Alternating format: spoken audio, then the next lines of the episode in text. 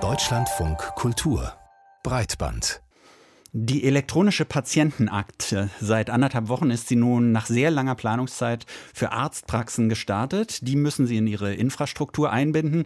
Und auf dieser äh, Patientenakte, da sollen dann Gesundheitsdaten zusammengeführt und gespeichert werden. PatientInnen können allerdings noch entscheiden, ob sie das überhaupt wollen. Für sie ist das noch freiwillig. Ja, hochsensible Daten, die zentral gespeichert werden sollen, der praktische Nutzen, der liegt eigentlich auf der Hand von Arztpraxen und Krankenhäusern bis hin zu Apotheken und bis zu Pflegeheimen sollen die verschiedenen Akteure miteinander vernetzt werden und schnellen Zugriff und Überblick erhalten können. Die Befürchtungen sind aber ebenso klar. Ist es eine gute Idee, solche Daten digital an einem Ort vorzuhalten und dann auch noch der Forschung zur Verfügung zu stellen? Darüber sprechen wir heute ausführlich und müssen am Anfang aber feststellen, dass das Projekt elektronische Patientenakte auch noch in einem anderen Punkt typisch deutsch für ein Digitalisierungsprojekt ist. Seit mehr als 15 Jahren wird darüber diskutiert und die Phase 3, in der es sich jetzt gerade befindet, die elektronische Patientenakte, die bedeutet jetzt nicht, dass alles komplett zu Ende diskutiert wurde. Im Gegenteil. Markus Richter bringt uns auf den aktuellen Stand der Debatte. Die Debatte um die elektronische Patientenakte dreht sich nicht um die Art der Daten oder deren technische Sicherheit, sondern um den Zugriff auf die Daten.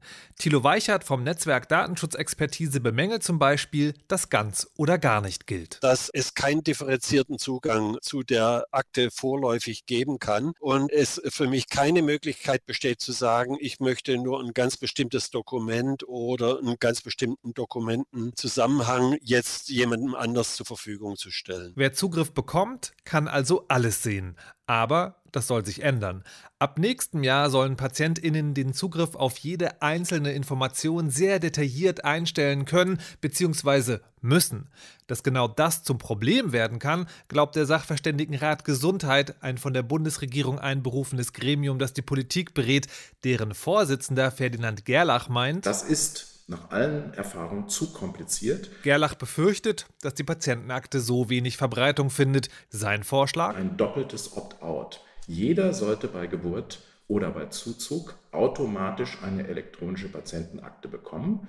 Und dann hat jeder zwei Möglichkeiten, auszusteigen. Er kann einmal sagen, ich möchte die Akte überhaupt nicht nutzen oder er kann einzelne Inhalte gezielt verschatten, sodass sie durch Leistungserbringer nicht lesbar sind. Ein klassischer Zielkonflikt. Möglichst effizient viele Informationen an Leistungserbringer, also Ärztinnen, Pflegekräfte, Apothekerinnen und so weiter übermitteln, gegen möglichst hoher Datenschutz für Patientinnen. Die Position Opt-in versus Opt-out ist die breiteste Kluft, die es derzeit in der Debatte gibt. Aber es gibt noch ein spannendes Thema, die Weiterverwendung von medizinischen Daten in einem Forschungsdatenzentrum. Die Hoffnung, aus den gesammelten Daten lassen sich medizinische Erkenntnisse erzielen. Wir brauchen für eine gemeinwohldienliche Forschung eine Zusammenführung dieser Daten und vor den Forschungsdatenzentren gibt es dann sogenannte Use and Access Komitees, die den Zugang streng kontrollieren. Ein Konzept, das Datenschützer Thilo Weicher zwar grundsätzlich unterstützenswert findet, aber auch hier ist er mit der momentan geplanten Umsetzung unzufrieden. Es kann nicht sein, dass also irgendeine nachgeordnete Behörde von äh, Minister Spahn entscheidet, welche Daten für welche Forschungszwecke äh, wie genutzt werden. Das ist die augenblickliche gesetzliche Situation. Weichert will stattdessen eine unabhängige Ethikkommission und auch hier so viel Patientenbeteiligung wie möglich. Man könnte sagen, es herrscht Einigkeit darüber, dass wir eine elektronische Patientenakte brauchen und die darin gesammelten Daten auch zu Forschungszwecken verwendet werden können. Aber es gibt Dissens bei der Frage, wer wann und wie über diese Daten bestimmen kann. Und noch ein Eindruck bleibt, mit der derzeitigen Situation ist eigentlich niemand so richtig zufrieden. Ich weiß nicht, wie es dir geht, Martin, aber ich habe oft überhaupt keinen Überblick darüber, was ein Arzt eigentlich alles über mich weiß, wenn ich in seine Praxis komme oder in die Praxis der Ärztin. Das würde sich mit der elektronischen Patientenakte ändern, aber diskutiert wird immer noch, welchen Einfluss Patientinnen eigentlich darauf haben, was über sie in dieser E-Akte steht und was für wen am Ende davon sichtbar ist. Also ich habe davon auch gar keine Ahnung, aber fest steht, auf diese Daten, da haben ja potenziell sehr viele unterschiedliche Menschen Zugriff. Dazu gehören unter anderem die Ärztinnen, Ärzte, die Krankenkasse und in der Zukunft vielleicht dann auch noch die Forschung. Aber welche Möglichkeiten bietet diese elektronische Patientenakte am Ende für die Patientinnen selbst? Wir haben vor der Sendung mit dem Epidemiologen und Gesundheitswissenschaftler Hajo Zeb vom Leibniz-Institut für Präventionsforschung und Epidemiologie gesprochen, schwieriges Wort. Und wir wollten von ihm wissen, ob die elektronische Patientenakte nicht auch eine Chance für PatientInnen sein könnte, einen Informationsgleichgewicht, ein Informationsgleichgewicht herzustellen. Absolut. Also da steckt ein Potenzial drin. Das hat allerdings mit so etwas wie, wir nennen das Data Literacy zu tun, also eine, die, die Kompetenz und in der Lage zu sein, also auch seine Daten zu verstehen, die Reichweite von Übermittlungen zu verstehen, die, die Zugänge also auch ein, gewisses technisches Vermögen steht auch dahinter. Man muss also eine gewisse Kompetenz mitbringen. Da bin ich noch gespannt, wie sich das entwickelt, ob es wirklich auch so breit und äh, ja für den allgemeinen Patienten, die allgemeine Patientin sich, sich ergibt, dass da eine, so eine Art von ja, besserer Transparenz und einer besseren ja, Mitreden, Mitbestimmen darüber, was ist denn da an Daten da, wer hat sie, wer kann sie bekommen, dass das übersichtlich wird und dass es tatsächlich auch zum Beispiel veränderbar wird, dass man sagt, das möchte ich jetzt aber nicht. Wenn diese Sachen funktionieren, hat man natürlich damit auch ein, wenn man will, demokratisierendes Element im Gesundheitswesen. Haben Sie da einen Überblick, wie Deutschland im internationalen oder im europäischen Vergleich dasteht? Gibt es Vorbilder, an denen wir uns vielleicht zum Beispiel nehmen könnten? Ähm, international steht Deutschland hier im unteren Mittelfeld, würde ich mal sagen, äh, wenn man das, das Beispiel konkret der elektronischen Patientenakte und der Entwicklung äh, nimmt, da gibt es, ja, wenn man will, sowas wie Rankings, die durchgeführt werden. Da stehen immer die nordischen Länder und Estland weit oben. Und Estland ist ja so ein Beispiel, wo Menschen quasi zu Hause von ihrem Computer alle ihre Gesundheitsdaten sich angucken können und das ganz, auch ganz normal machen. Also da hat das mit Sicherheit eine viel breitere Verwendung, das ganze System, weil das halt einfach relativ einfach und überschaubar äh, gemanagt ist und man da gut, gut rankommt. Aber halten Sie es grundsätzlich für sinnvoll, dass der Patient bestimmen kann, welche der Informationen wer sehen kann? Also, dass es sozusagen ja abgefragt wird bei den Patienten, bei den Patientinnen, welche Informationen freigegeben werden sollen? Das wird nicht in jedem Fall optimal sein für die Versorgung. Also vielleicht kann dann ein Ziel nicht mehr ganz so erreicht werden, der des perfekten Austausches von Informationen, aber da ist dann halt sozusagen das Bürgerrecht, die informationelle Selbstbestimmung geht dann halt darüber hinaus. Meine Erwartung ist aber, dass in der Praxis nicht im großen Stil davon unbedingt Nutzen gemacht wird, dass Patientinnen und Patienten quasi einzeln aussuchen, den einzelnen Arzt zuordnen oder nicht, sondern dass es vermutlich trotz aller Möglichkeiten des differenzierten Vorgehens am Ende für viele Menschen eine Entscheidung ist, ja, ich stehe dahinter, dass meine Daten über die, äh, meine Versorgung, meine Behandlung lesbar sind von denen, denen ich das ja, erlaube. Es gibt ja aus der Politik und der Wissenschaft die Forderung, Gesundheitsdaten in einem Forschungsdatenzentrum anonymisiert zusammenzuführen. Wofür sind denn diese Daten in der Forschung notwendig? Wofür haben wir in der Forschung immer noch nicht genug Daten zur Verfügung aktuell?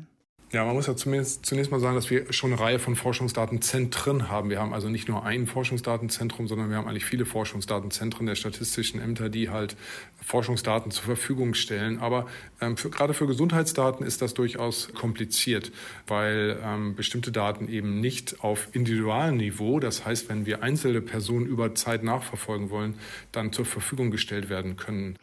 Können Sie uns vielleicht noch mal Beispiele dafür nennen, woran genau geforscht wird. Für was fehlen genau Daten hier in Deutschland?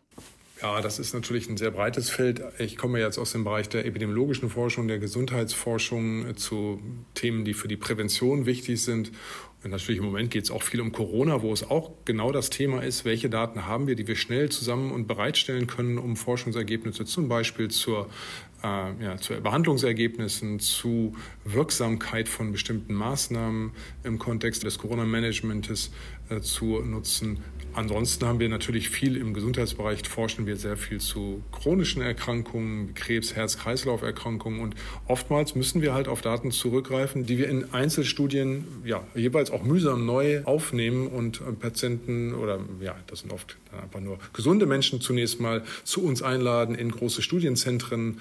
Und äh, auf der anderen Seite gibt es aber eben viele Versorgungsdaten dieser Personen, die wir und jetzt auch in Zukunft immer mehr, aber eben erst, das ist eine neue Bewegung erst, die dann zusammenführen mit diesen Primärdaten. Darum geht es jetzt. Und dann kommt eben der Datenschutz da auch mit ins Spiel, den haben wir ja vorhin schon erwähnt. Vielleicht können Sie es nochmal ganz kurz sagen, was sind denn die, die Risiken? Vor wem müsste man diese Daten speziell schützen? Vor Kriminellen oder vor der Kommerzialisierung des, des Gesundheitswesens? Ich glaube, da ist es immer wichtig, tatsächlich zu unterscheiden. Also die Forscherinnen und Forscher haben selbst ein riesiges Interesse daran, dass wissenschaftliche Daten auf keinen Fall äh, falsch genutzt werden und wirklich nur für die Forschung genutzt werden. Und äh, auf der anderen Seite steht natürlich das, was Sie sagen, nämlich die Frage, werden Daten, die wir haben, irgendwie kommerziell genutzt für besseres Marketing von Medikamenten, für irgendwelche Angebote, die dann den Patientinnen und Patienten oder den einfachen Bürgern gemacht werden, die in den Studien drin sind. Das hat aber alles überhaupt nichts mit der Forschung zu tun, die wir betreiben. Und ich kenne auch überhaupt keine Beispiele, wo man sagen könnte, Forschungsdaten sind dafür genutzt worden, dann irgendwie kommerzielle Interessen voranzutreiben. Jedenfalls nicht Forschungsdaten, die in diesem Sektor der der öffentlichen Forschung erhoben werden. Natürlich forschen Pharmafirmen auch, die haben andere Interessen und da sieht das anders aus.